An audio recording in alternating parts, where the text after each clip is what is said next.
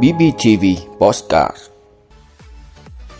6 nhiệm vụ trọng tâm công tác tuyên giáo năm 2022 Lãnh đạo tỉnh thăm tặng quà đội ngũ y tế điều trị F0 Những đối tượng nào có nguy cơ tái nhiễm COVID-19 Triển khai thanh toán trực tuyến bằng mã Việt QR trên cổng dịch vụ công quốc gia.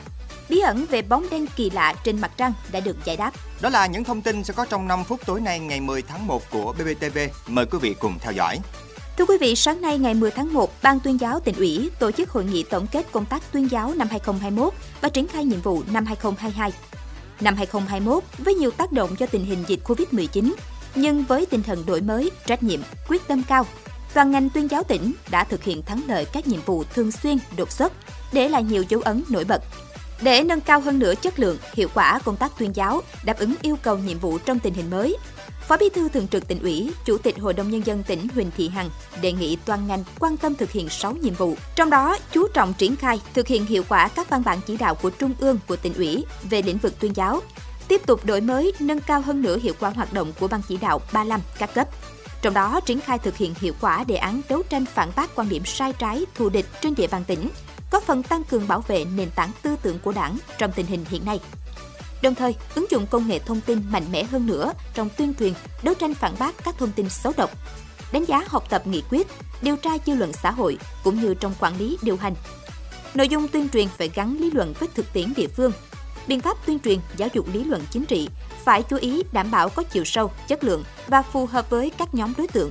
Tại hội nghị, thưa ủy quyền, Phó Bí thư Thường trực tỉnh ủy, Chủ tịch Hội đồng Nhân dân tỉnh Huỳnh Thị Hằng trao bằng khen của Thủ tướng Chính phủ cho Ủy viên Ban Thường vụ, trưởng ban tuyên giáo tỉnh ủy Hà Anh Dũng đã có thành tích trong công tác bầu cử đại biểu Quốc hội khóa 15 và đại biểu Hội đồng Nhân dân các cấp nhiệm kỳ 2021-2026. Dịp này, Ban tuyên giáo tỉnh ủy tặng giấy khen cho 6 tập thể đạt thành tích xuất sắc trong công tác tuyên giáo năm 2021.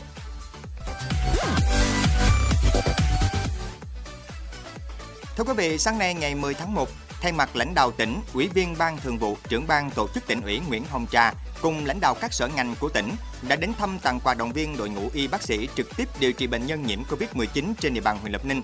Tại buổi đến thăm, thay mặt lãnh đạo tỉnh, Ủy viên Ban Thường vụ, trưởng ban tổ chức tỉnh ủy Nguyễn Hồng Trà ghi nhận những nỗ lực và đóng góp của đội ngũ cán bộ y bác sĩ đang thực hiện điều trị bệnh nhân nhiễm Covid-19 trên địa bàn huyện đồng thời mong muốn các y bác sĩ tiếp tục vượt qua khó khăn, chung sức cùng hệ thống chính trị và nhân dân trong công tác phòng chống dịch Covid-19.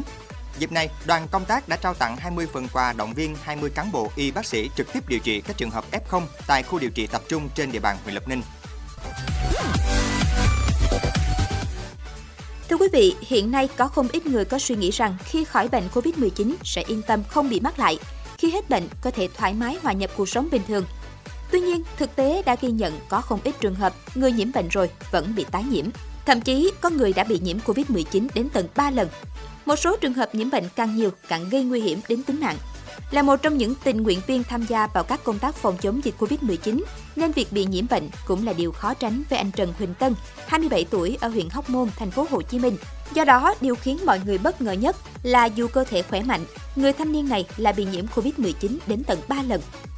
Tương tự, Trung tâm điều trị COVID-19 Bệnh viện Quân y 175 trong thời gian qua đã ghi nhận một số trường hợp tái nhiễm COVID-19 từ sau 40 đến 60 ngày khỏi bệnh. Theo các bác sĩ, ai cũng có nguy cơ tái nhiễm COVID-19. Trong đó, những trường hợp dễ bị tái nhiễm nhất là người trên 65 tuổi, người có cơ địa suy giảm miễn dịch hay sử dụng thuốc ức chế miễn dịch và người có nhiều bệnh lý nền, đặc biệt là tăng huyết áp, tiểu đường.